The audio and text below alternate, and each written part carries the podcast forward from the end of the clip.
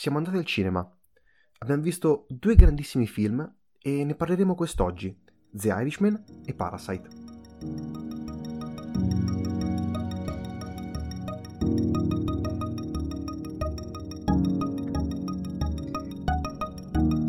Allora, la puntata di oggi sarà divisa in due parti. Nella prima parleremo a livello generico eh, sia di Parasite che di eh, The Irishman, mentre eh, nella seconda parte ci concederemo di poter parlare in maniera più dettagliata, quindi faremo anche spoiler e sarà la, la seconda parte consigliata a chi ha visto i film. La prima parte invece cercheremo di mantenere il più possibile spoiler free. Eh, parliamo di due grandissimi film che anti- abbiamo anticipato negli episodi precedenti eh, tante volte e ne abbiamo già un po' parlato perché le aspettative erano veramente alte e credo che tutti e due i film, eh, adesso parlo per me, eh, abbiano ampiamente rispettato le aspettative, anzi siano andati anche oltre. E te invece cosa, cosa ne pensi di questi film? Credo che io co- con- concordo pienamente, nel senso vedere un film di Scorsese è sempre bellissimo e vedere finalmente Parasite, che aspettavo da maggio, mi ha soddisfatto completamente, ampiamente, come hai detto te, ha superato le aspettative che avevo. vedere film. un film di Scorsese e vederlo al cinema, perché è una grande opportunità che abbiamo avuto e credo che tutti dovrebbero vedere questo film eh, sul grande schermo. Eh, sarebbe eh, ok, è ottimo guardarlo anche su Netflix, però è riduttivo, si, molti, si perde moltissima di quella magia che Scorsese mette in ogni suo film. Ma eh, di cosa parla The Irishman? Eh, in breve, senza andare a rivelare troppo di una trama comunque dettagliata, ma anche ma abbastanza semplice, che si, che si dilunga eh, su tre ore e mezza di film. Quindi mh, una sceneggiatura molto corposa, molto consistente. E... Parliamo, puoi parlare te in breve della trama, se riesci? Allora, eh, se riesco perché... Senza fare spoiler, perché ricordiamo la tua grande passione per inserire... E, se riesco perché è decisamente lunga, e... perché alla fine il film dura tre ore e mezza, e ci sono molti, molti nomi.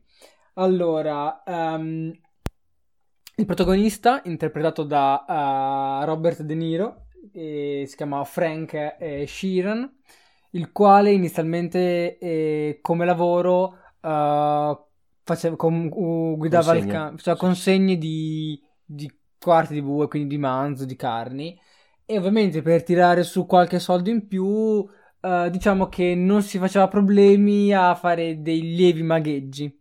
Andava, rompeva un pochino la legge, ma non di troppo. Ed è proprio per questo che incontra eh, Russell Bufalino, e Joe Pesci, eh, con il quale inizia a stringere un rapporto di, eh, lavorativo e anche di amicizia. Eh, Russell Bufalino è uno dei principali capi mafiosi eh, di Filadelfia, mi sembra della città di Filadelfia, e da lì eh, inizia ad entrare nel mondo della mafia. la mafia che è legata a Jimmy Hoffa, interpretato da Al Pacino, che è un eh, sindacalista dei, dei, dei trasportatori, eh, molto famoso in America, parliamo di fatti realmente accaduti e di una storia che sappiamo già come finisce. Noi, se uno conosce eh, la, la, realtà, saprà come andrà a dilungarsi, come andrà a, eh, a spiegare l'intero film. Sì, come dice nel film, eh, Hoffman, eh, Hoffa, nel, Hoffa, eh, nel, a, a, suo tempo era il secondo personaggio uh, americano, quindi degli Stati Uniti, più famoso negli Stati Uniti stessi. Dopo il presidente. Ovviamente dopo il presidente. Che comunque in questo film apparirà il presidente degli Stati Uniti d'America per far due. comprendere... Eh, per. Per far comprendere quanto sia eh, importante eh, questa figura e, e quanti siano i, eh, importanti i legami che, che ha eh, James Hoffa con, con la mafia e il mondo mafioso, quanto potesse controllare all'epoca la società. Sì, perché stavamo parlando nel momento in cui le... la, la, mafia e quindi tutti i vari collegamenti criminali erano eh, radicati ovunque, e in qualsiasi la, cosa. E la storia prende un arco narrativo di 50-70 anni, quasi 60 anni, eh, è una grande epopea. Eh, potremmo quasi ricondurlo, e qui dico in maniera del tutto eh, alla pari, con Il Padrino e C'era una volta in America, perché parliamo veramente di un film eh, che merita di stare insieme a questi, a, questo, in questo trittico di film di gangster molto, molto belli che hanno fatto la storia del cinema come questo film secondo me farà la storia del cinema. E, ehm, come, direi che la storia la, terremo, la terrei qui. Ovviamente vi sarà l'incontro di Robert De Niro con James Hoffa e diventeranno anche loro, diventerà con lui amico. Sì, lì, lì, a quel punto il suo lavoro sarà più guardia del corpo, e, mentre per la mafia fa solamente Rimane, rimane, amico di Bufalino. Rimane Bufalino e fa, lavo- fa, lavori che non gli vengono detti direttamente. Fai quello, però lui intuisce e va. È lasciato tutto molto nebbioso. Eh, sì, è molto, molto nebbioso. Come eh, come i legami che vi sono tra i vari personaggi, perché ci sono tantissimi personaggi. Eh, credo che di non aver mai visto un film di Scorsese con così tanti attori presenti che hanno un ruolo eh, importante nella storia.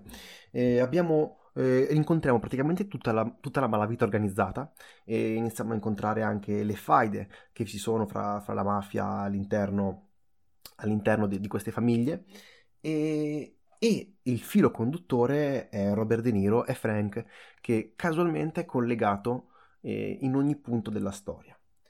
La regia di Scorsese eh, è, secondo me, fuori di, fuori di mente, uno, perché riesce ad essere moderno, come se il film fosse girato da un trentenne, fosse girato da Bong Joon-ho, probabilmente.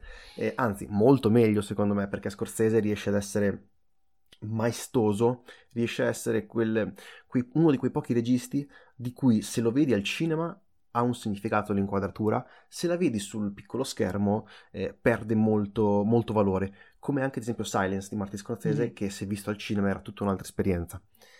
E... Altre cose di cui possiamo... Ah, la sceneggiatura. La sceneggiatura, come detto, è molto lunga e una cosa molto bella secondo me sono i dialoghi. Io credo di non aver mai visto dei dialoghi così divertenti e al tempo stesso così interessanti. Ci sono un sacco di battute che rimarranno. Consiglio, eh, e non è uno spoiler, quando vi sarà un, un dialogo in macchina eh, tra diversi personaggi su come portare il pesce in automobile, eh, che rappresenta un momento di grande commedia divertimento in una sezione narrativa che è il culmine drammatico della storia. Eh, culmine drammatico perché, eh, come solo Scorsese riesce a fare, vi è un sali e scendi, secondo me, di drammaticità unito a, a dei picchi di umor nero. E la cosa più bella è la violenza in questo sì, film. perché è una violenza uh, fredda. Non è una violenza carica di emozioni e ricca, non so, di ira e furiosa, cieca. No, è una violenza uh, secca, diretta, veloce, fredda, molto fredda, e ragionata, prestabilita. Quindi e proprio non è giustificata. Non è giustificata, quindi proprio incarna l'essenza la, secondo me è quella, più, è quella, più, reale che si può vedere al cinema.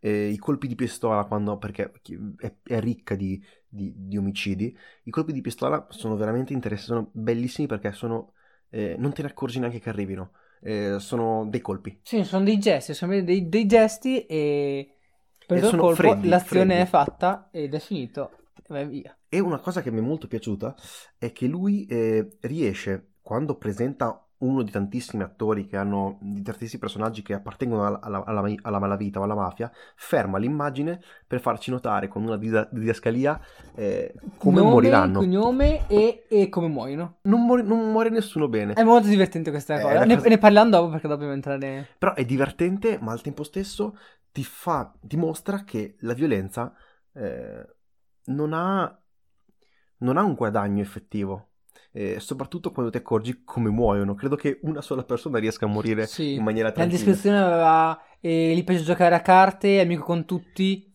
muore eh, di cause naturali, unico personaggio, tutti gli altri invece muoiono ah, in maniere più o meno brutali e la maggior parte uccisi, cioè tutti gli altri Perché uccisi. è un film, hai detto bene, sulla morte.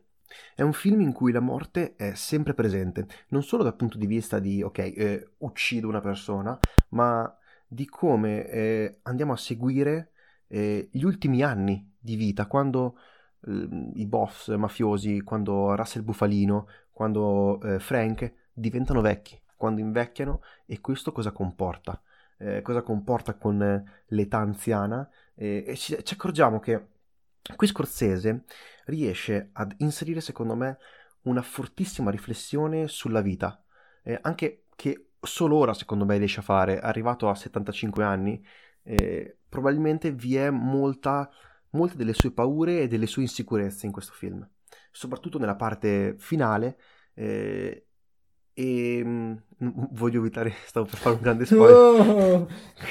quindi, quindi, sì, vi, vi è questa. Fra l'altro, la vita e la morte perché viene rappresentata? Perché abbiamo Robert De Niro che passa da ottantenne, prima inquadratura, sì. a Robert De Niro 35enne, a Robert De Niro cinquantenne. Praticamente tutto il film è come se fosse il racconto del uh, Frank Sheeran, quindi Robert De Niro, che ottantenne racconta finalmente a noi, solo noi spettatori, e la storia come è andata e tutti i personaggi che ci sono stati.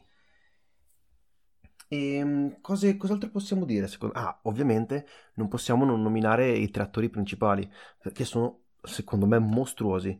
Io ne ho parlato molto di, di Joker e di Joaquin Phoenix agli Oscar, ma non avevamo visto The Irishman. In questo film eh, sono, credo, ad un livello che io non ho mai visto, eh, o perlomeno non tutti e tre insieme perché singolarmente hanno sempre avuto delle ottime, de- delle prestazioni comunque mostruose. Abbiamo Al Pacino, eh, abbiamo Joe Pesci, abbiamo Robert De Niro, ma tutti e tre insieme non avevano mai lavorato insieme e, e tutti e tre riescono a, a, gestire il film, a mandare avanti il film e a creare. E ti tengono incollato allo schermo. Si amalgamano perfettamente loro tre e portano avanti il film in maniera sublime. C'è, quel, c'è Joe Pesci che secondo me è spaventoso, come nel, come nel, nel durante il film eh, ti accorgi che non è, perso- non è un personaggio buono, diventa sempre più cattivo e ti fa sempre più paura incarna probabilmente è il personaggio che incarna di più la, la reale tipologia del, del, boss mafioso che è amichevole con cui prendi contatto ti aiuta poi ti fa fare qualche lavorino ti fa fare qualche soldo però capisci andando avanti che è, ha proprio la mente fredda, soprattutto per quanto riguarda uh, chi uccidere. E Al Pacino, eh, secondo me, non, non, potrà non esimersi dal avere perlomeno una nomination, così come tutti gli altri due se le meriterebbero. Bisogna vedere chi prenderà la nomination a miglior attore, protagonista, perché bene o male riescono a, tutti e tre a, a districarsi il tempo eh, del film in maniera abbastanza abbastanza equa. Abbiamo un momento in cui risplende di più eh, Joe Pesci, un altro in cui abbiamo Robert De Niro che come detto è il filo conduttore dell'intero film e un'altra parte in cui Al Pacino la fa da padrone. Secondo me è Robert De Niro. Dici, dici Robert De Niro? Perché è quello che durante il film c'è per uh, maggior tempo, come detto te, è il filo conduttore. Poi Joe Pesci, se non sbaglio, lui Santo per Scorsese secondo recita, me, sì, secondo no... me sì, Gio Pesci si era ritirato, si, era ritirato. Si è ritirato. Un po' mi dispiace perché ha fatto una prestazione che è veramente fuori di mente. E non, credo che non l'ho ripetuto abbastanza e continuo a ripeterlo perché sono veramente eh, dei maestri e probabilmente è una delle ultime volte che possiamo vedere tutti, tutti e tre al cinema insieme. E sono uno di, secondo me, degli ultimi film che potranno fare di, di questo livello. Io spero ne faranno altri, però è molto difficile. E Al Pacino, volevo parlare di Al Pacino perché ci sono delle scene che secondo me sono incredibili, tra cui una che è il trailer di quando va a parlare con quel, quel mafioso italiano che è finito in galera e parlano di quanto, di, della battuta in quando è in ritardo. Non so se te lo ricordi. No. E, e via questa scena in cui si trovano lui, ehm, Robert De Niro e, e, i due mafiosi italiani eh, a, in Florida, a Miami, e vengono invitati per, fare, per cercare di, di sistemare dei dissidi no, interni. Ah, ok, ok.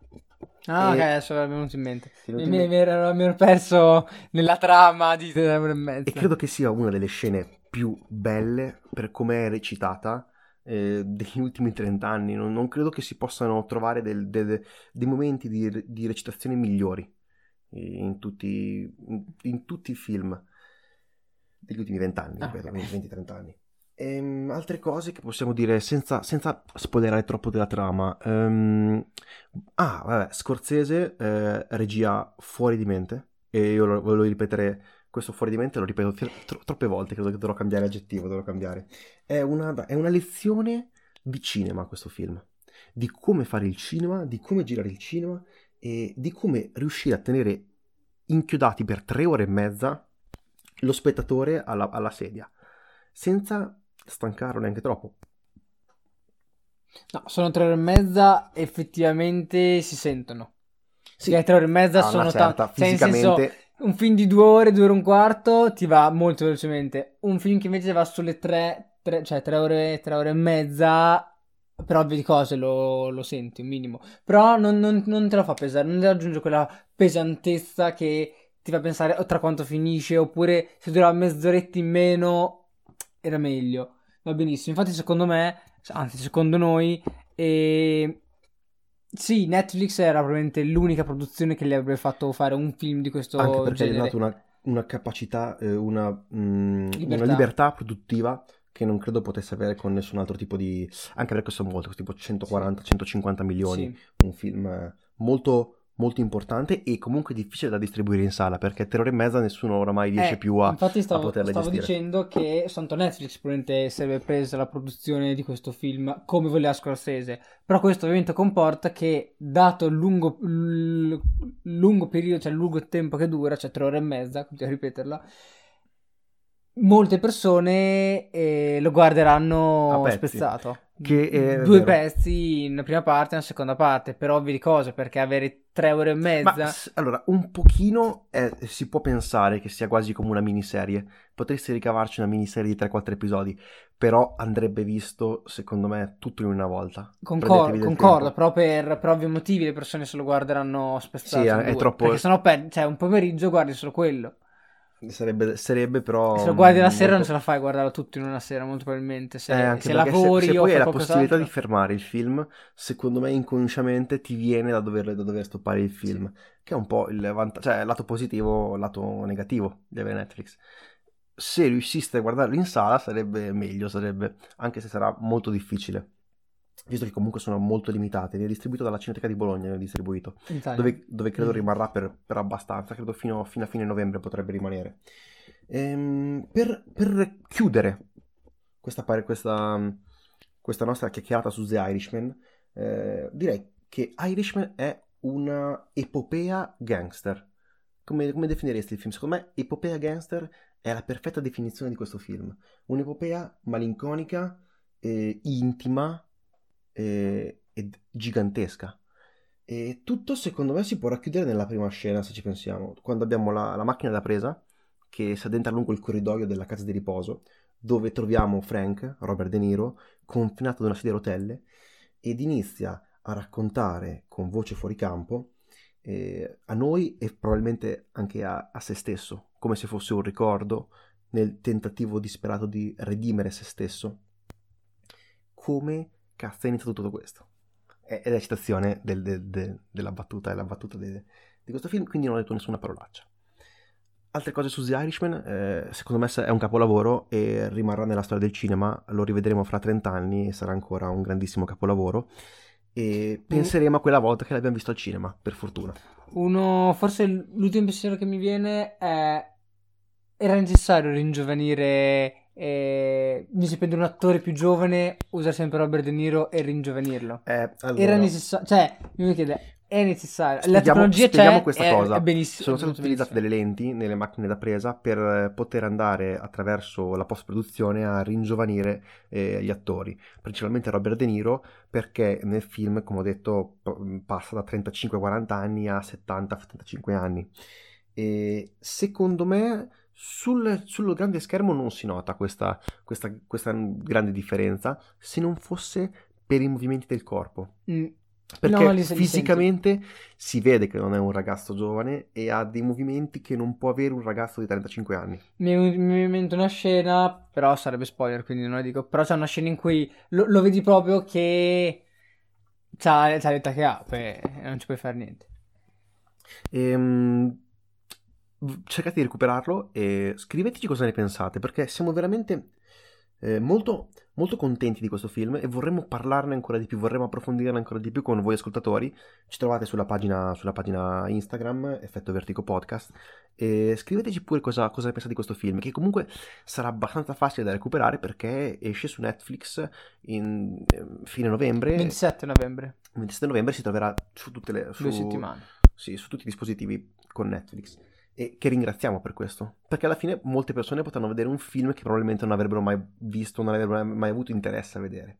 Un altro film eh, di, cui, ah, di, cui, che abbiamo visto e di cui vorremmo parlare è Parasite di Bong Joon-ho. Sì, come pronunciato è un film che stiamo aspettando. Che aspettavamo, aspettavamo. Che aspettavamo da maggio, cioè da quando è uscito a Cannes, e dove ha vinto la Palma d'Oro di Cannes. E ehm, come possiamo definirlo questo film? Perché è molto difficile definire, dare una definizione ad, a questo film così complesso. Eh, al suo interno troviamo tantissime tantissimi generi che sì, vengono mischiati da Bong Joon-ho. Dal, dal comico black, un po' black humor alla dramma vengono... vengono mescolati come solo Bong Joon-ho fa nei suoi film. Se vi ricordate ne abbiamo già parlato. Quindi... Sì, che sembra quel, quel velato senso di ironia su tutto in pratica. Quindi fermate l'episodio e andate a recuperare la prima parte eh, di quell'episodio in cui parliamo di Bong Joon-ho e di Once Upon a Time in America. Eh, Once Upon a Time in Hollywood, anzi. Ah. Mi, stavo, mi, stavo, confondendo a causa, di, a causa di Scorsese. E perché così capite perfettamente eh, qual è l'idea di cinema di Bong Joon-ho. Ok, il film ha una trama qui invece sì complessa e geniale parla di due famiglie. Eh, abbiamo i Park e i Kim. I Kim sono una famiglia povera che vive nei bassi fondi. Si vive in uno scantinato, entrambi i genitori eh, sono disoccupati. E il figlio ha provato più volte ad andare all'università, ma non ce l'ha fatta. La figlia non sappiamo faceva, faceva la scuola d'arte, ma per soldi ha dovuto mollare. E... Che poi, tra l'altro, il padre di questa famiglia è Song Kang-oh che è uno degli attori, che è l'attore, l'attore. È l'attore feticcio di Bon Joon-ho, di cui abbiamo già parlato, e quindi non starei a, a, a, esplicare ancora di più. E, e, cosa, e pa- cosa, parla? Di, del, di un giorno si ritrovano tutti insieme senza soldi, perché mh, non ci racconta cosa è accaduto prima, ma sappiamo che sono disoccupati e hanno bisogno di soldi. Sì, un, un amico del, del figlio sì. eh, per universitario che insegna ad, ad una ragazza delle superiori e va da, da Kim, da, va dai Kim per chiedere al, al, figlio di poterlo sostituire, di sostituirlo nel tentativo di aiutare questa ragazza eh, come, come, insegnante. Poiché partic- lui parte per studiare all'estero, quindi e... deve essere sostituito e preferisce, cioè si fida di più um, di appunto il, il figlio dei, dei, Kim piuttosto di un altro universitario che potrebbe avere strane idee su questa ragazzina perché lui dopo gli, eh, si, eh, gli confessa che è interessato e gli chiederà di uscire quando ritornerà dall'estero. È veramente difficile ricordarsi i nomi degli attori. Eh, infatti questo è un... È un problema che abbiamo noi occidentali, che i nomi coreani oppure cinesi e, o taiwanesi ricordiamo pochissimo, perché no, hanno suoni molto diversi da, dai nostri. Quindi il figlio eh, andrà da questa nuova famiglia a incontrare, questa, a incontrare eh, Park, in particolare la, la moglie, eh, il quale verrà assunto per eh, lavorare come insegnante da questa famiglia molto, molto facoltosa, molto, molto facoltosa che vive nel, nella zona alta, diciamo, di Seoul. Eh, perché sto facendo, sto spiegando la divisione in zone? Perché è un film, secondo me, verticale in cui, se ricordate, Snowpiercer era la divisione in classi orizzontale. Lungo le carrozze del treno. Dal fondo alla testa. Qui abbiamo una divisione in classe che va dal, dal basso verso l'alto. Proprio, eh, ba- bassi verticale. fondi all'alto, al, al cime delle colline e queste, queste idee si, questa idea si mostrerà in tutte le scene, e in particolare in una scena di cui parleremo dopo, che è molto, molto bella e, ed è molto importante per il film. E quando vi sarà questa, questa, in queste inquadrature con le macchine da presa che letteralmente scenderà giù, avrà il movimento di discesa eh, dalla casa fino ad arrivare ai bassi fondi, fino ad arrivare alla casa di Kim, ehm, vi, sa- vi, accorgerete che vi sarà un punto di svolta della storia. E inizia a lavorare per questa famiglia. se non fosse che questo, il, il, park hanno anche un figlio, un figlio molto giovane. Si chiama Da Song. Eh, da, da, Song, da, Song, da, Song, da Song, il quale eh, è un po' un creativo.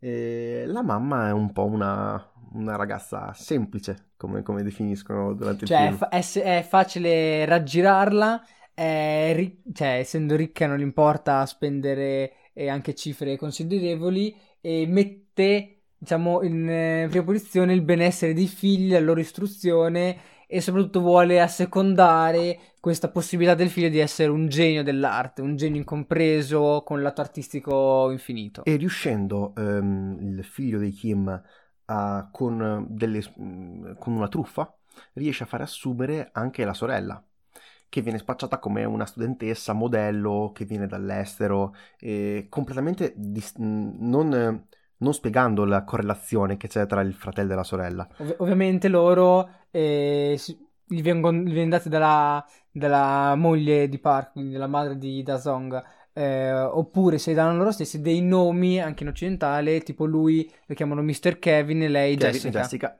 da questo momento in poi li chiameremo Kevin e Jessica perché, perché è più molto più semplice e, e, e, secondo me Bong Joon lo sa per questo gli ha dato dei nomi molto molto occidentali e internazionali e da lì iniziano a lavorare per questa famiglia come insegnanti Jessica e Kevin e se non fosse che Kevin ha un piano ha un'idea quella di far assumere anche i genitori e quindi vivere come parassita eh, alle spalle di questa famiglia ricca e facoltosa sfruttando l'ingenuità della madre.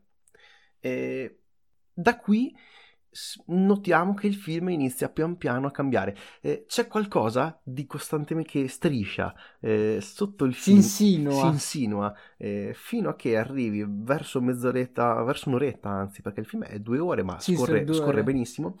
Ti accorgi che c'è qualcosa che non quadra, eh, che questa casa è molto strana. La casa è, fra l'altro, è uno dei personaggi, secondo me, di questo film. È stata costruita apposta per, per, per il set e quindi non esiste ed è veramente particolare. Non vorrei aggiungere altro. E quindi inizieranno ad esserci delle grandi rivelazioni attraverso anche dei cambi di ritmo e di genere. Si passerà magari da un momento più comico al dramma a dei picchi di horror, a dei momenti di tensione altissimi ehm, che porteranno tutti ad un finale inaspettato. Ci può stare come, come trama senza rilasciare troppi dettagli. Perché, ed è molto difficile perché veramente vi sono dei colpi di scena che ti lasciano di stucco. E... No, no, assolutamente mi hanno impressionato i momenti di tensione. Cioè, quando Bong Joon-ho vuole lasciare la tensione, te muori. Stavo sudando perché ho detto, oh no, spoiler Ma di ancora. continuo, quando quando senti boh, che c'è un attimo di pausa che cala, no, te la alza ancora di più. Eh, da, bisogna dopo, dopo che Bong in questo momento ha pieno possesso delle, delle abilità del cinema, del, della grammatica cinematografica e riesce a fare quello che vuole.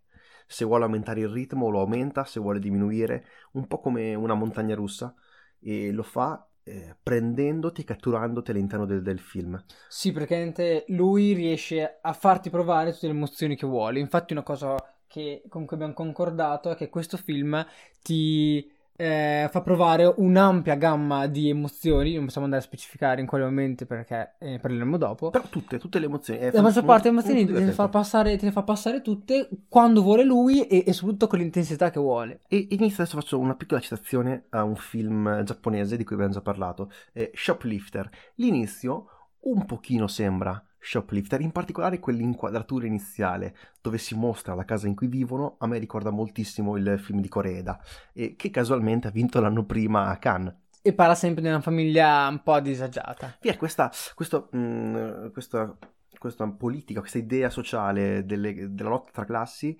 che ritorna dal cinema asiatico ultimamente, è molto, è molto presente eh, ed è il tema principale di questo film, la lotta tra ricchi e poveri, eh, come tutti e due non abbiano tutta la ragione. Non ci sono secondo me i buoni e i cattivi. Ci sono i più fortunati e i meno fortunati, secondo me, in questo film. E i meno fortunati cercano in tutti i modi di sopravvivere in una società che li attanaglia. In una società che, lo sguardo però, la società è veramente Eh, ne esce veramente male la Corea, secondo me, da questo film, se ci ragioni, se, se ci pensi, per, per, lo sguardo che dà alla, alla società, anche Seoul stessa credo che sia ambientata Sì, nella capitale. sì. E risulta essere, non è, non è mostrata come una bellissima città, è una città con grandi discrepanze e disuguaglianze. Ed è questo, secondo me, una delle grandi forze di questo film, che lo ha portato a essere eh, così internazionale, perché parla di un tema che può essere facilmente riprodotto ed essere ehm, ehm, facilmente assorbito da Sì, qualsiasi compre- pubblico. compreso da uh, un vastissimo pubblico, perché comunque la, la differenza tra ricchi e poveri eh, c'è in, in tutti gli E, stati. di- e per questo il film ha incaffato un sacco, ma stiamo parlando di 120 milioni, stiamo parlando... A fronte di un budget di circa 11 milioni di dollari, se facciamo... Che poi, eh, se ci pensi, le location sono anche abbastanza ristrette. Ci sono pochissimi attori, una location ristretta e una grandissima capacità di questo regista di girare quello che vuole come gli pare. E altre cose di cui possiamo parlare senza fare troppi spoiler Beh, di questo film? detto come vuole girare il regista, quindi la regia. La regia eh, tiene la macchina eh, comunque eh, spesso in movimento, come è suo solito, non la tiene... non- magari... La tiene in movimento, Ma ma, fluida. ma fluida. Non, cioè non quei movimenti pesanti che si vedono, ce ne sono tipo uno o due momenti che sarà fatto con la Steadicam, però anche lì hanno cercato di farlo più fluido possibile, il resto sono tutti carrelli o dolly. Che cos'è, che cos'è la Steadicam? Giusto per spiegare un attimo a chi non... È una uh, struttura, una specie di pettorina che ti permette di eh, sorreggere il peso della telecamera e quindi tenerla in mano e, poter fa- e quindi poter girare attorno ai personaggi, fa- fare percorsi con scale e quindi anche percorsi abbastanza difficoltosi. Secondo noi ne abbiamo, visti, abbiamo visto un paio di questo utilizzo, mentre altre volte sono il carrello, quindi sui binari, movimento laterale o, o in avvicinamento del, del soggetto, comunque sempre più fluido, oppure il dolly che è una specie di gru, anche quello quindi molto più stabile e fluido, diciamo. Ovviamente Bong Joon-ho ha una regia eh, sì eh, movimentata qui, secondo me la usa, u- la usa anche abbastanza, forse dato un budget un po' più ricco, usa un pochino più di movimenti che però non nuociono al film. Anzi, molto- sono molto coordinati, secondo me, al- alla, alla narrazione e al ritmo. talvolta anche molto delicati. Forse soltanto in una inquadratura mh, non, non mi ha convinto un sacco, ma ne parleremo, Sì, ma ne parliamo dopo. comunque di una su tutto un Su film due, ore- su due ore e perfetto. 12, e solo che una. scorrono come se fosse scorrono veramente via velocissime sono più di due ore e, due ore e un quarto, due ore e e 12. arrivi probabilmente verso metà del film e dici "Eh, è passata già è già passata un'ora. E, e la storia è appena iniziata. Sì, perché la, la metà del, a metà del film in realtà è tanto, soltanto la presentazione di- dei personaggi e la costruzione di una certa ah, struttura all'interno della famiglia Park, come abbiamo detto, cioè sì che- andiamo pian piano ad esplorare Sì, loro... i rapporti interni a questa famiglia. Sì, loro, a metà del film, praticamente, la famiglia dei, dei poveri, praticamente, possiamo anche dei Kim, eh, viene assunta dai Park. A, a metà film più o meno siamo a questa situazione. a diventare il parassita Il paras- esattamente, da lì in poi tante altre belle cose. E altre cose, ehm, cosa possiamo, cosa possiamo secondo me... Ah, una cosa, eh, potrebbe essere quasi un, un movie haste, eh, un, un film di, di ladri quasi, che cercano di rubare qualcosa a quella famiglia. Eh, In questo caso lo- l- quello che vogliono rubare è, è lo Stato, che es- loro. è lo status, sì, rappresentato, sono- da- rappresentato dalla casa e quindi è lo stato, proprio non sono i soldi in sé, ma è lo stile di vita, la possibilità di vivere in quel, cer- in quel modo, ovviamente rappresentato da- dalla casa perché fa da protagonista Perché citando il caso. film, i soldi sono un ferro da stiro che elimina tutte le pieghe, Sì. citando la famiglia Kim, quello che sostengono loro. E, e quindi direi che partirei con la parte spoiler. Eh, parliamo un po'- Riteniamo l'altro film? Riteniamo un altro film Sì, o continuiamo su Parasite? No, Vogliamo- andiamo un altro film, facciamo questa... Va bene, mm, parliamo brevemente di qualche, di qualche, mm, di qualche piccola notizia, perché ci siamo per dare un attimo di, di stacco e dare l'opportunità anche alle persone che non vogliono poi seguire la parte spoiler di, di- Vai. di staccare. E ho visto che Joker, casualmente, ritorna, è il film più redditizio eh, tratto da fumetti della storia, quindi ha guadagnato di più eh, dal punto di vista di profitto, al netto dei costi, di Avengers Endgame.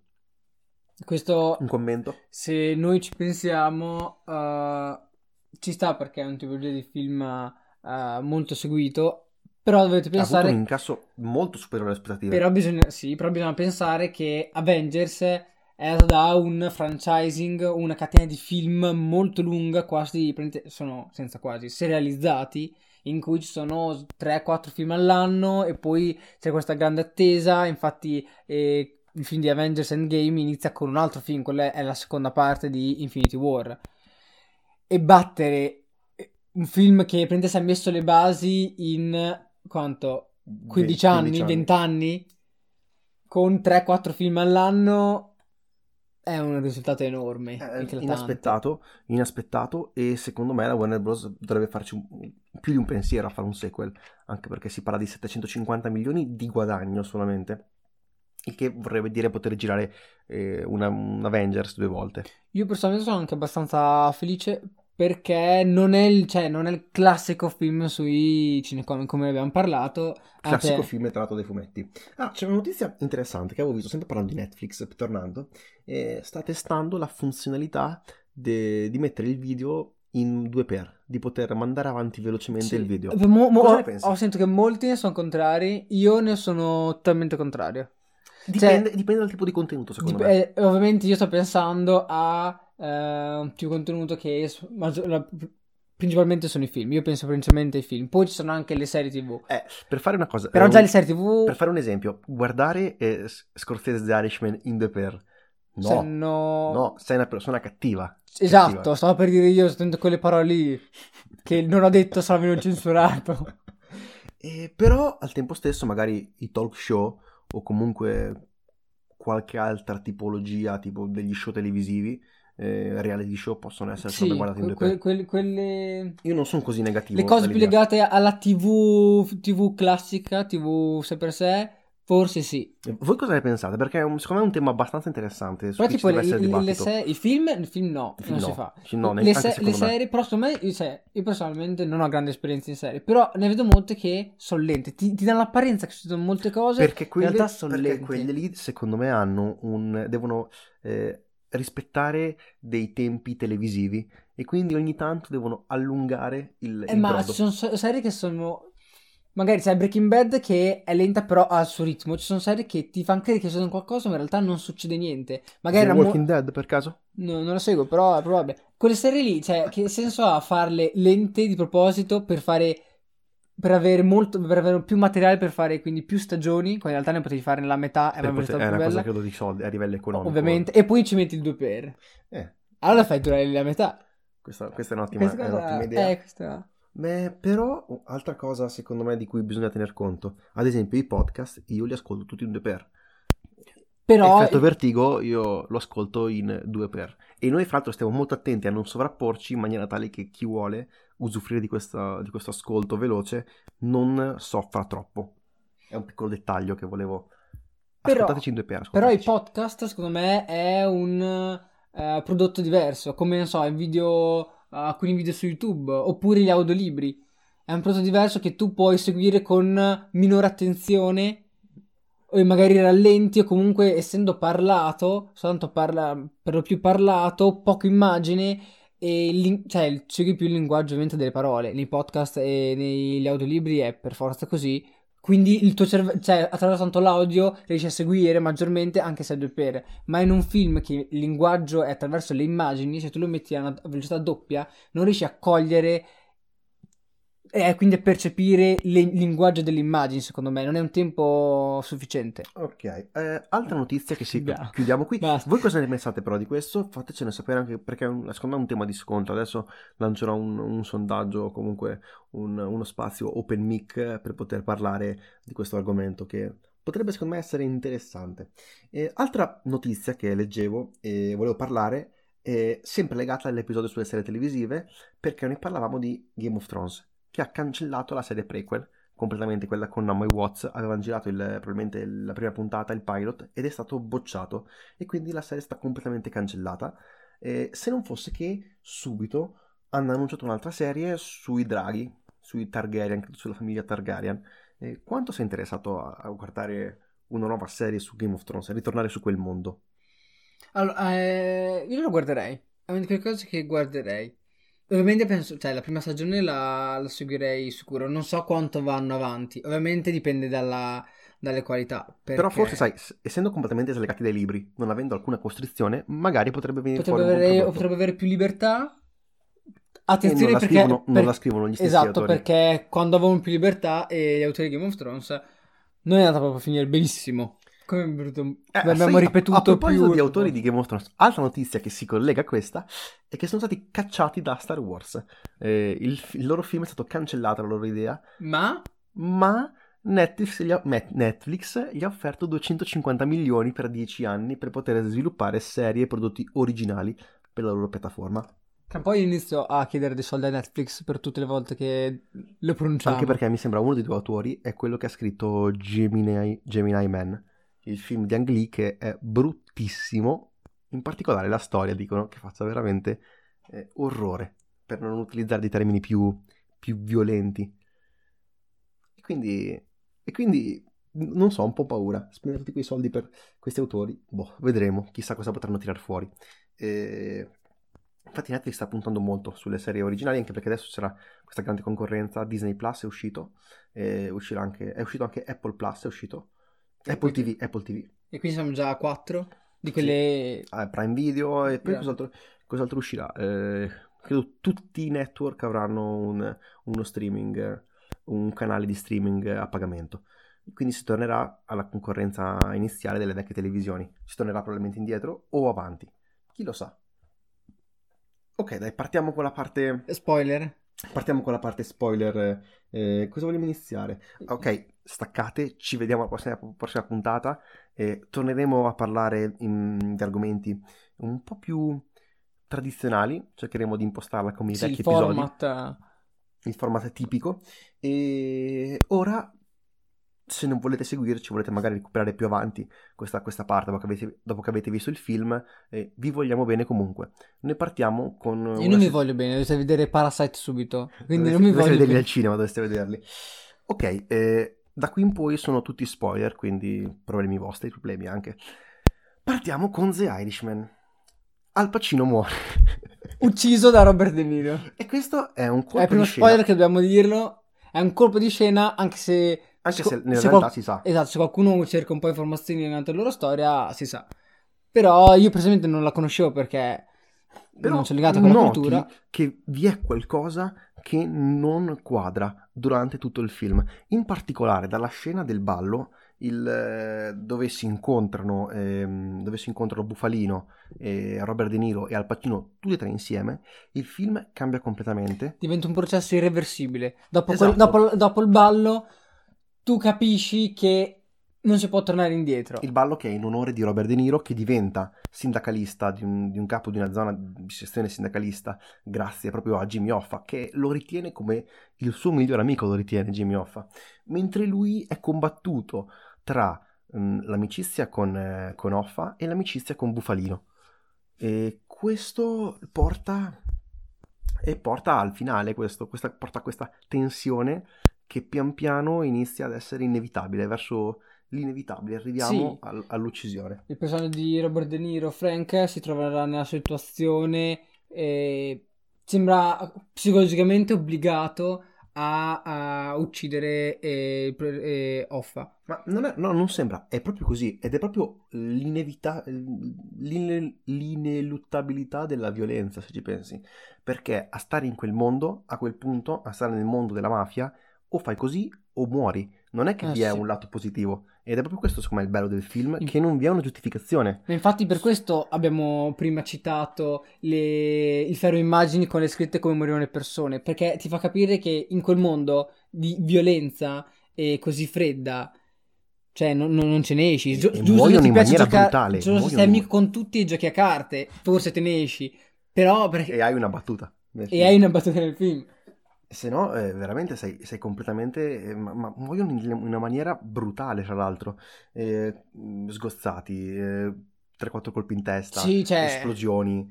eh, non, non lesina sulla violenza questo film, è molto presente la violenza. Anche quando fa esplodere. Quando fanno esplodere macchine, i taxi, fanno esplodere l'attentato, quando Robert De Niro piazza una bomba in una lavanderia eh, degli ebrei. Eh, senza però accorgersi che gli ebrei sono insieme a, ai mafiosi, insieme a Baffalino, e quindi crea un piccolo, un piccolo casino che dovrà risolversi semplicemente con eh, la sua fedeltà eh, a Bufalino e, e quindi e diventerà prim- per sempre legato. È il suo primo compito come sicario, sostanzialmente. È molto bella l'inquadratura di quando inizia a uccidere, eh, che tu vedi, o la prima uccisione, vedi, eh, di quando uccide il, quel tipo che gli ha dato i soldi per far esplodere sì. la lavanderia. Gli spiega poi spiega a, a noi spettatori i passi successivi che bisogna fare. Quindi il primo passo è quello di buttare via la pistola e tutte le buttano via nel fiume e quindi si vede l'inquadratura che ti fa capire molto di quel mondo, cioè con tutte le armi, le pistole sul letto del fiume. E soprattutto di questa ripetizione continua di Robert Nilo che va a buttare sempre più pistole, spiegandoti che sta scendendo sempre di più nel, nel, all'interno di questa, di questa, violenza, di questo spirale di violenza, che non porterà a, al,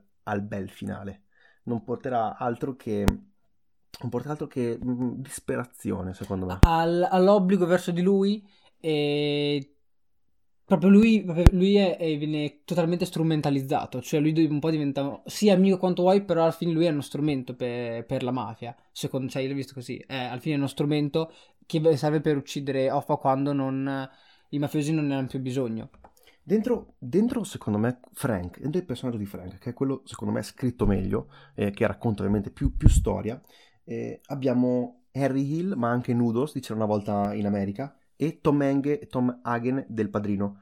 Non so se tu hai visto, eh, Tom Hagen è il, è, quel, è il figlio adottivo di, di, Corleone, che però non è della okay, famiglia. Okay. Eh, è l'irlandese, l'avvocato irlandese, che sono estranei ai legami di sangue dei, dei mafiosi, e però si ritrovano all'interno, per loro volere, si ritrovano per loro sì, volere all'interno di, della mafia. Sono temi molto cari secondo me a Scorsese, la colpa e la redenzione, anche se qui la redenzione eh, non è, non, es- non avviene. Qui più che una redenzione c'è proprio una condanna alla solitudine alla fine. Cioè la condanna è bellissimo il finale quando, ok, uccidi Jimmy Hoffa e il film va avanti per altri 40 minuti in cui ti mostra tutta, tutto il, l'età eh, dell'anzianità e di come quello che alla fine ha fatto in vita è completamente inutile se ci pensi. Perché perde... era utile sul momento, su, sui raggiri, su una questione di soldi, poi però successivamente non gli lascia niente. Cioè, lo scorrere del tempo fa sì che loro invecchino, sì che, che e Frank viene, viene, messo in una casa di, di riposo, riposo. E che la famiglia lo abbandoni. La famiglia lo abbandona tutte le persone che conosceva sono morte e lui comunque agli investigatori non gli racconta la verità.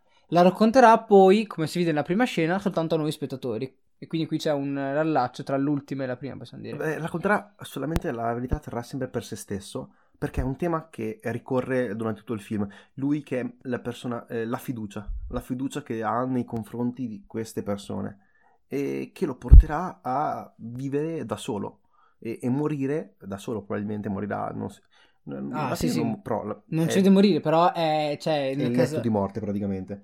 Eh, lo, lo, lo, ritroviamo così. Quindi questa fiducia cieca verso qualcuno che ti ha, ha aiutato e, e, ti ha portato, data la tua richiesta, in un mondo di fredda violenza dove ti obbligano a uccidere in modo freddo eh, quello che poteva essere il tuo migliore amico ti porta alla solitudine, a essere abbandonato. A, a questa condanna perenne. Perché Irishman è una tragedia greca in cui ehm, abbiamo mh, predestinazione, le, la vita, la morte, abbiamo tutti i temi della tragedia greca e abbiamo anche un tradimento, un tradimento un po' alla, alla Bruto, eh, in cui uccide eh, il suo migliore amico.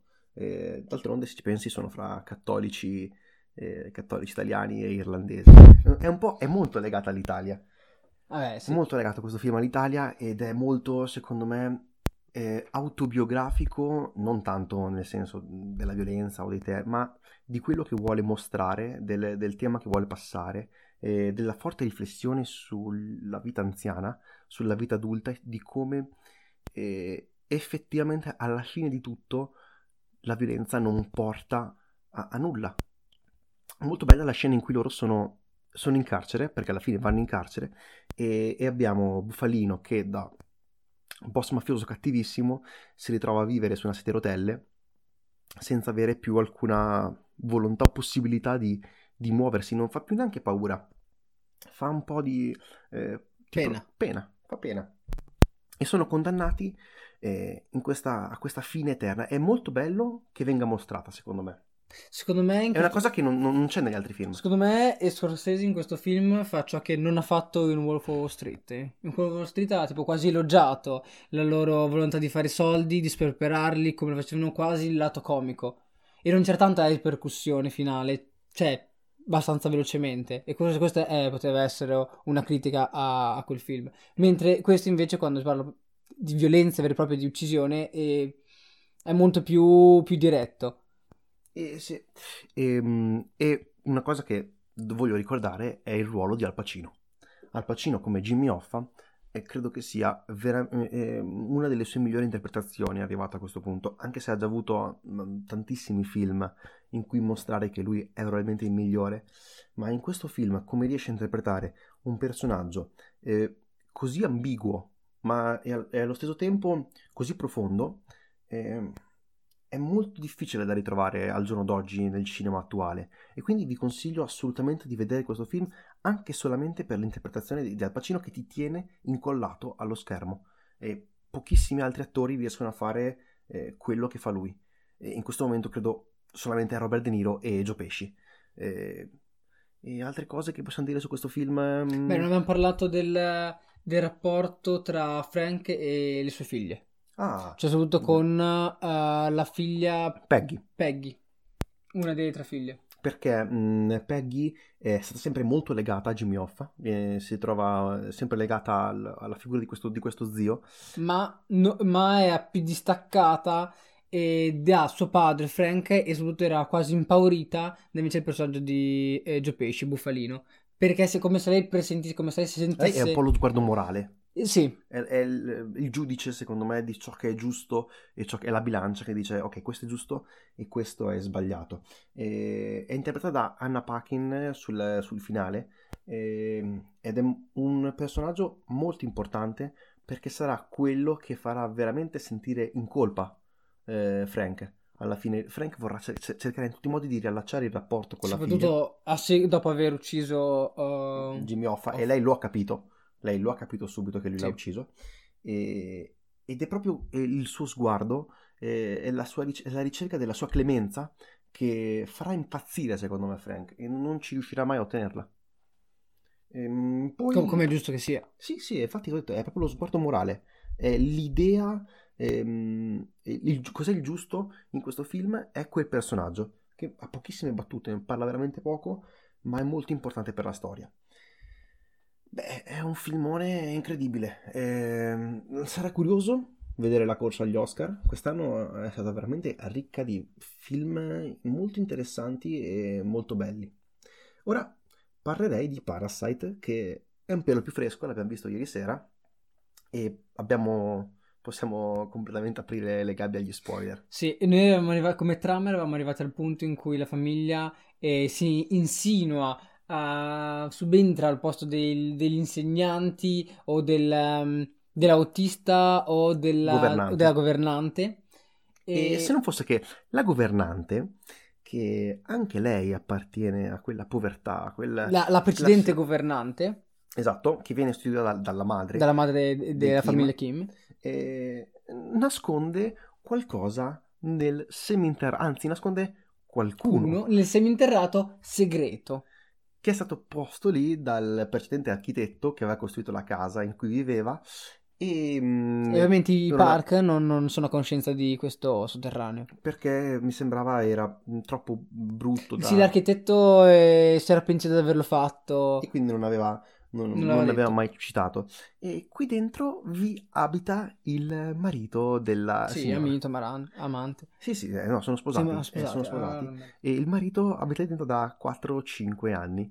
In, e lo scopriamo, secondo me, in una scena che rasenta l'horror purissimo di quando lei arriva, eh, c'è tempesta fuori, e la famiglia Park ha lasciato, ha abbandonato la casa e passiamo, eh, anzi racconto tutta la scena, vi è eh, il temporale che la famiglia vuole andare a festeggiare il compleanno di Dazon eh, fuori. In campeggio. In campeggio. E allora escono, e però vi è la pioggia, ma a Dazon piace la pioggia, e quindi loro decidono di partire e lasciare alla governante eh, il compito di accudire e di gestire la casa. La governante che è eh, la madre de- della famiglia Kim, e quindi la, la famiglia Kim riesce finalmente ad arrivare quasi in possesso della casa perché possono fare quello che vogliono, quindi iniziano a ubriacarsi in salotto. riescono a ottenere ciò che volevano, eh, ottenere il loro status sociale. E vi è questa scena in cui esatto stanno mangiando, ubriacandosi. Ed è questa la scena, dopo ne parlo, che non mi piace tanto il movimento. Nel, nel salotto. E quando a un certo punto arriva la signora, la vecchia governante, che sostiene di aver dimenticato qualcosa nel seminterrato. E notare come in tutto il film vi è questa forte divisione tra, tra, le zone della casa. La casa è costruita in maniera anche, anche, anche, verticale, anche la stessa casa, no? Sì, perché ha un primo piano con camera da letto, poi il piano terra con il salotto e il giardino e a questo punto entriamo in conoscenza dei sotterranei, quindi sotto la casa, sotto la cantina, dove ci sta eh, il marito il marito che sta vivendo da 4 anni, 4-5 anni. Perché scappa dai debitori, sì, dai creditori. Dai creditori che lo vogliono, lo vogliono, uccidere, si è dato completamente alla macchia e nessuno sa che esiste.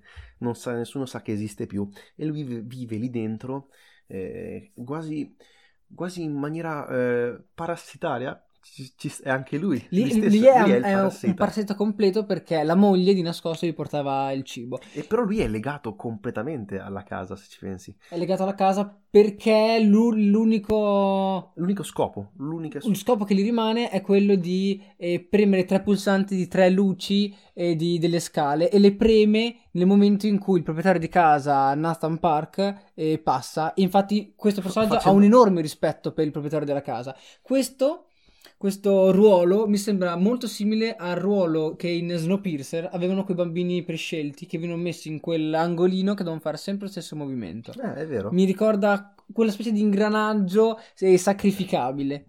E allora cosa succede? Succede che eh, la vecchia governante va a aiutare il marito eh, e cerca da, dalla, dalla, moglie della famiglia Kim, eh, corrompendola, se fosse possibile ogni settimana o ogni due giorni, portare del cibo al marito in maniera tale che lui possa continuare a vivere lì dentro perché non può uscire e non hanno i soldi per poter, per poter andare avanti. È una lotta tra, tra poveri, se ci pensi.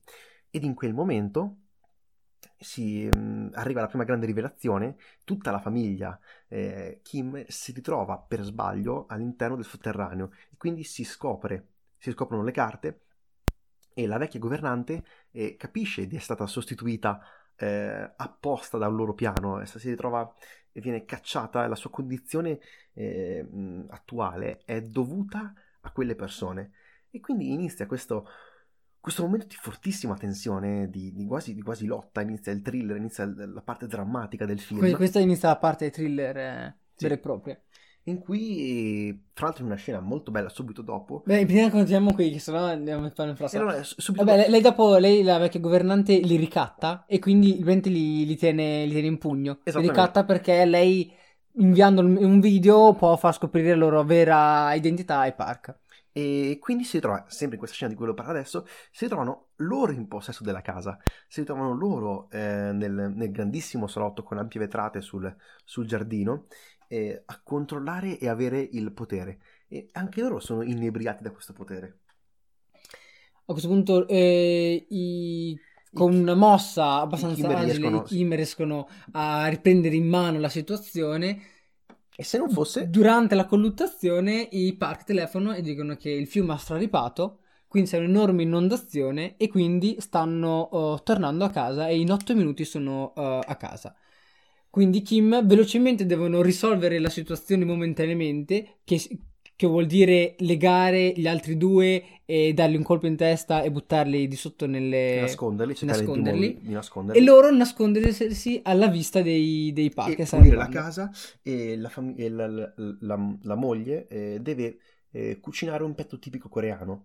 Eh, è un dettaglio, molt- no, è un dettaglio importante invece, perché eh, ho letto che quel tipo di carne è un tipo di carne eh, molto ricca eh, che viene utilizzata solamente, è un piatto solamente fatto da eh, da persone che hanno molti soldi. Per questo Eh, la perché questo moglie non, non, sa non lo farlo. conosceva, non lo conosceva E proprio. quindi in otto minuti, in otto minuti loro devono eh, cercare di sistemare tutto ed evitare che il loro inganno venga scoperto.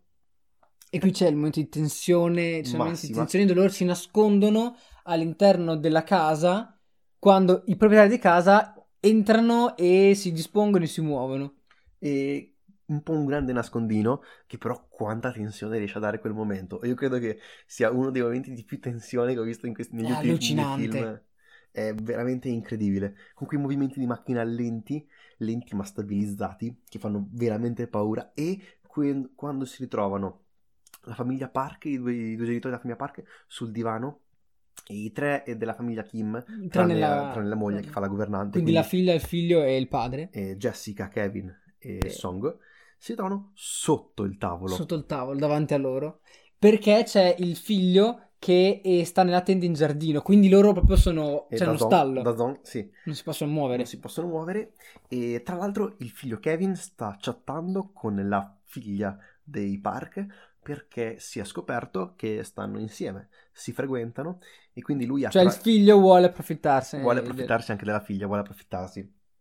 E anche andando contro quello che ha detto al suo amico, perché l'amico voleva eh, chiedere di uscire alla ragazza eh, una volta che lei fosse abbastanza grande per poter andare all'università, Mentre Kevin vuole direttamente chiedere, chiedere di sposare quando eh, inizia ad andare all'università. per cercare di arraffare, Subito. eh, come, come ha detto, come lui vuole ottenere quella casa, a lui interessa ottenere quello status sociale e, e farebbe di tutto per poterlo ottenere. E questa scena è incredibile anche per un altro motivo, perché si inizia a capire che i park, ok, sono ricchi, ma sono degli stronzi. Sono delle persone. Fanno di tutto per sopravvivere e soprattutto... I park. Ah no, scusa, I- detto, i- i Allora, I Parga sì, sono, in realtà sono, sono degli stronzi, perché si capisce subito dagli atteggiamenti di, di Nathan Park, cioè il padre di famiglia dei Park, proprietario della casa, perché ha, ha quell'atteggiamento, soprattutto dice, Superiorità. di superiorità, e soprattutto dice svariate volte eh, delle cose che non ti tornano, quale che mm, in, in- tipo in relazione a sua moglie che Non ci sono- può essere chiamato amore, però capisci che non è realmente amore. Quindi, secondo me, eh, pensa a sua moglie come un altro oggetto, come, come la casa, come come, una la sua altra proprietà. Un'altra proprietà. E, E- soprattutto lui pensa e sente eh, la puzza di povertà Sente la puzza di, di povertà da Song. da E- Song e, e- E questo da, quando prendi da, da E- e Song dico- non è il figlio da Song, da, è da staccato Song perché è il nome dell'attore. Ok, è complicatissimo, abbiate Da- del padre dei, dei Però se Kim. vedete, la se vedete il film lo comprendete. E molto bello come loro sono sopra il divano e Song eh, È sotto il tutto. tavolino perché L'attore. è il davanti. E quindi comprendi tutto e lì inizia, inizia effettivamente a comprendere la disuguaglianza che c'è. Si sente proprio che è ferito da, questa- da- da questo dettaglio. E, e tornerà questo, mh, questa- questo risentimento sul finale eh, quando Song ucciderà Nathan Park. Ma arriviamoci per gradi. vogliamo- Sì. Vabbè, tanto possiamo, possiamo spoilerare Sì, sì. tranquillamente lì, perché una persona adesso Ah, dovrebbe aver già già visto il film. E successivamente è bellissima. eh, loro riescono poi ad, A ad- ad andarsene con un momento di tensione allucinante. E riescono- tornano a casa. E c'è questa e- spioggia scrosciante. Vi ricordate all'inizio che parlavamo di questa divisione, questa scena divisa in verticale? Quindi se i, se i ricchi non hanno problemi con la pioggia perché sono in alto, i poveri invece ce li hanno. Loro che abitano in un. Sottofondo del Mm. bassifondi di- di Seoul. Sì, veramente cioè, c'è una fin- ci sono delle finestrelle, cioè, abitano in uno scantinato tipo. Eh, hanno la casa che li slaga completamente. Ma- e c'è questa bellissima scena di cui parlavo, in cui la telecamera scende dal verticale e, e passiamo dalla- dalla- dal quartiere ricco e piano piano scendiamo sempre di più alla- alle zone povere della, della città, dove troviamo la casa completamente allagata. Non hanno più una casa e sono completamente disperati. Sono disperati e devono vivere sfollati in, in questa palestra. E se non fosse che la famiglia Park, che secondo me non, non sanno neanche, non vi sono notiziari, non hanno notizie di quello che è accaduto in città. Eh, Non interessa neanche perché estranei. eh, si è allagato al fiume, quindi loro gli si è rovinata l'uscita di famiglia per il compleanno del figlio. Infatti, dopo vogliono fare una festa sorpresa il giorno dopo per il figlio, però per il resto non, cioè, e non l'unica interessa. preoccupazione è organizzare questa festa. Organizzare questa festa e quindi eh, chiamano eh, tutta la famiglia, tutta la famiglia Park, eh, Perché la c'è la governante, il- eh, l'autista perché devono fare il giro per compere e, e di conseguenza i due insegnanti. per, per dare, per, per i- perché sono alla fine gli unici amici probabilmente dei loro figli. Sì, che abbiamo Eh, visto, sì, sì, gli unici che hanno un contatto con i figli quasi più dei genitori. Esatto, molto più dei genitori. Molto È molto bello come eh, il padre è uno stronzo, chiaramente stronzo, che non ama la, e si capisce che non ama la famiglia. No, cioè, l- l'unica persona importante per il padre è il figlio. È vero. eh, Il, il padre importa tanto al figlio, della moglie non tanto. La figlia, è completamente staccata. secondo me non c'hanno neanche mai un- un- parlato direttamente. No, non c'è, non c'è un dialogo. Non c'è un dialogo tra la figlia e il Ma, padre. ma anche, ma anche la madre stessa non considera la figlia, perché quando devono fare quel piatto, quando fanno quel piatto, Sì, è vero. lo fanno piatto, solamente per il figlio. prende- fanno per il figlio, il figlio non lo vuole, la madre chiede se il marito ne vuole un po', lo scambio non vuole un po', lei se lo mangia tutto senza chiederlo alla figlia. È, è un po' l'ultima roba, poverina, lei mi dispiace. Infatti, È, è- è Sì. molto bello per quello, perché ci sono dei personaggi per cui ti dispiace un sacco, e che, i personaggi che, con di dei- compassione. dei personaggi che inizi a capire che sono dei pezzi di merda. che qui puoi censurarlo perché No, dici- no, ah, no. non censuri, quando dici te non censuri. No, non c'è, è il potere del montatore, Ah, il potere ok. del montatore, di chi E sono monta i personaggi che sì, vuoi il loro male quasi. Ed è proprio questo, riesce a raggiungere tutto il range di emozioni. Abbiamo la tensione, abbiamo la comicità, perché comunque il film è ricco di battute su di umorismo nero, macabro, e, e al tempo stesso hai questa- questa- questo senso di, di- di- di rivalsa, di vendetta, che ti porta un pochino a, a stare dalla parte dei Kim, ma al tempo stesso non sei completamente dalla loro parte. Perché non fanno qualcosa di completamente giusto? Esatto. Secondo la morale dici non è completamente giusto. E quindi c'è, c'è questo atteggiamento in cui vuoi che loro riescano nel loro intento, ma Ah. vuoi anche che loro non riescano perché uno per vedere loro fallire, quindi per motivi di dramma, e uno perché non è effettivamente giusto che loro Eh, esatto, parassitino. Particolarmente in quella scena del- di tensione, di quando loro sono tutti, tutti in casa, eh, un pochino tu eh, ci speri che loro vengano scoperti. È quello che secondo me crea la vera tensione, perché alla fine dei conti tu saresti curioso, la tua curiosità ti porta a pensare e dire, ok, io vorrei vedere cosa accade se vengono scoperti. E... Ah, Avevo la curiosità da spettatore che, necessi- Sì, sì. che si nutre di dramma, di problemi. E che vuole un problema maggiore. E Bong Joon-ho lo sa e inizia, da quel momento di tensione fortissimo, inizia a chiudere la storia. Inizia a dargli la chiusura della storia per poter dare, un- un- per dare una chiusura al cerchio, no? Con, Per con la poterti- festa. Esatto, per poterti dare comunque un, un- un senso di, di appagamento, comunque. E, e c'è la festa. Festa che, eh, torniamo un attimo indietro, è un elemento molto importante, cioè è un evento importante per la famiglia, perché riguarda il, il Dazon, quindi il bambino. Ma agli se- altri se- non gliene frega niente. Perché eh, quando eri in prima elementare, se non sbaglio, e Dazon, eh, tra l'altro il momento del flashback è bellissimo perché si inizia a parlare della festa del bambino, si vede il- da dietro le spalle di, Della, della della madre. madre il frigorifero che leggermente si apre, l'inquadratura si alza, si vede una Sì, torta di cioè il compleanno fla- per terra. Il flashback è interno alla scena ed Sì, è una trovata è mo- molto, molto semplice, bella, molto, molto- molto come, come ti bella. porta dentro il flashback senza scollegarti da quella scena in modo spaziale e dice di aver visto, quindi durante il suo compleanno, il suo compleanno Due anni, mentre, prece- due anni prima. mentre mangiava la torta di nascosto, eh, un fantasma venire sotto dalla- dallo scantinato. E noi scopriamo che non è un fantasma, ma è il marito della vecchia È governante. il marito del vecchio governante che è uscito per cercare qualcosa da mangiare, che però effettivamente, cioè lui, lui quell'attore fa paura, cioè quando fa Sì, sì, sì, quell'espressione sì, con gli occhi a palla di pesce fa paura. Poi nel flashback l'hanno un po' caricato. È un momento, un altro momento Di- molto... di quello, è, quello è un momento horror. Una scenetta, però, però ci sta. Quindi eh, è un momento molto importante. Fanno una un'enorme festa. E la situazione con eh, il marito e dell'ex governante e l'ex governante non va benissimo.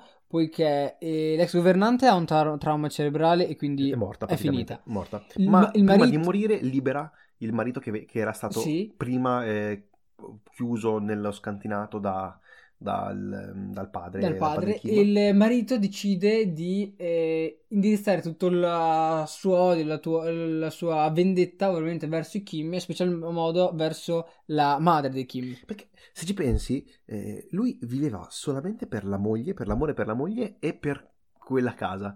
E questi gli hanno tolto tutto. E lui completamente impazzisce. E a parte il fatto che era, era già, pas- era Sì, già pazzo, sì, è eh, già- era già pazzo.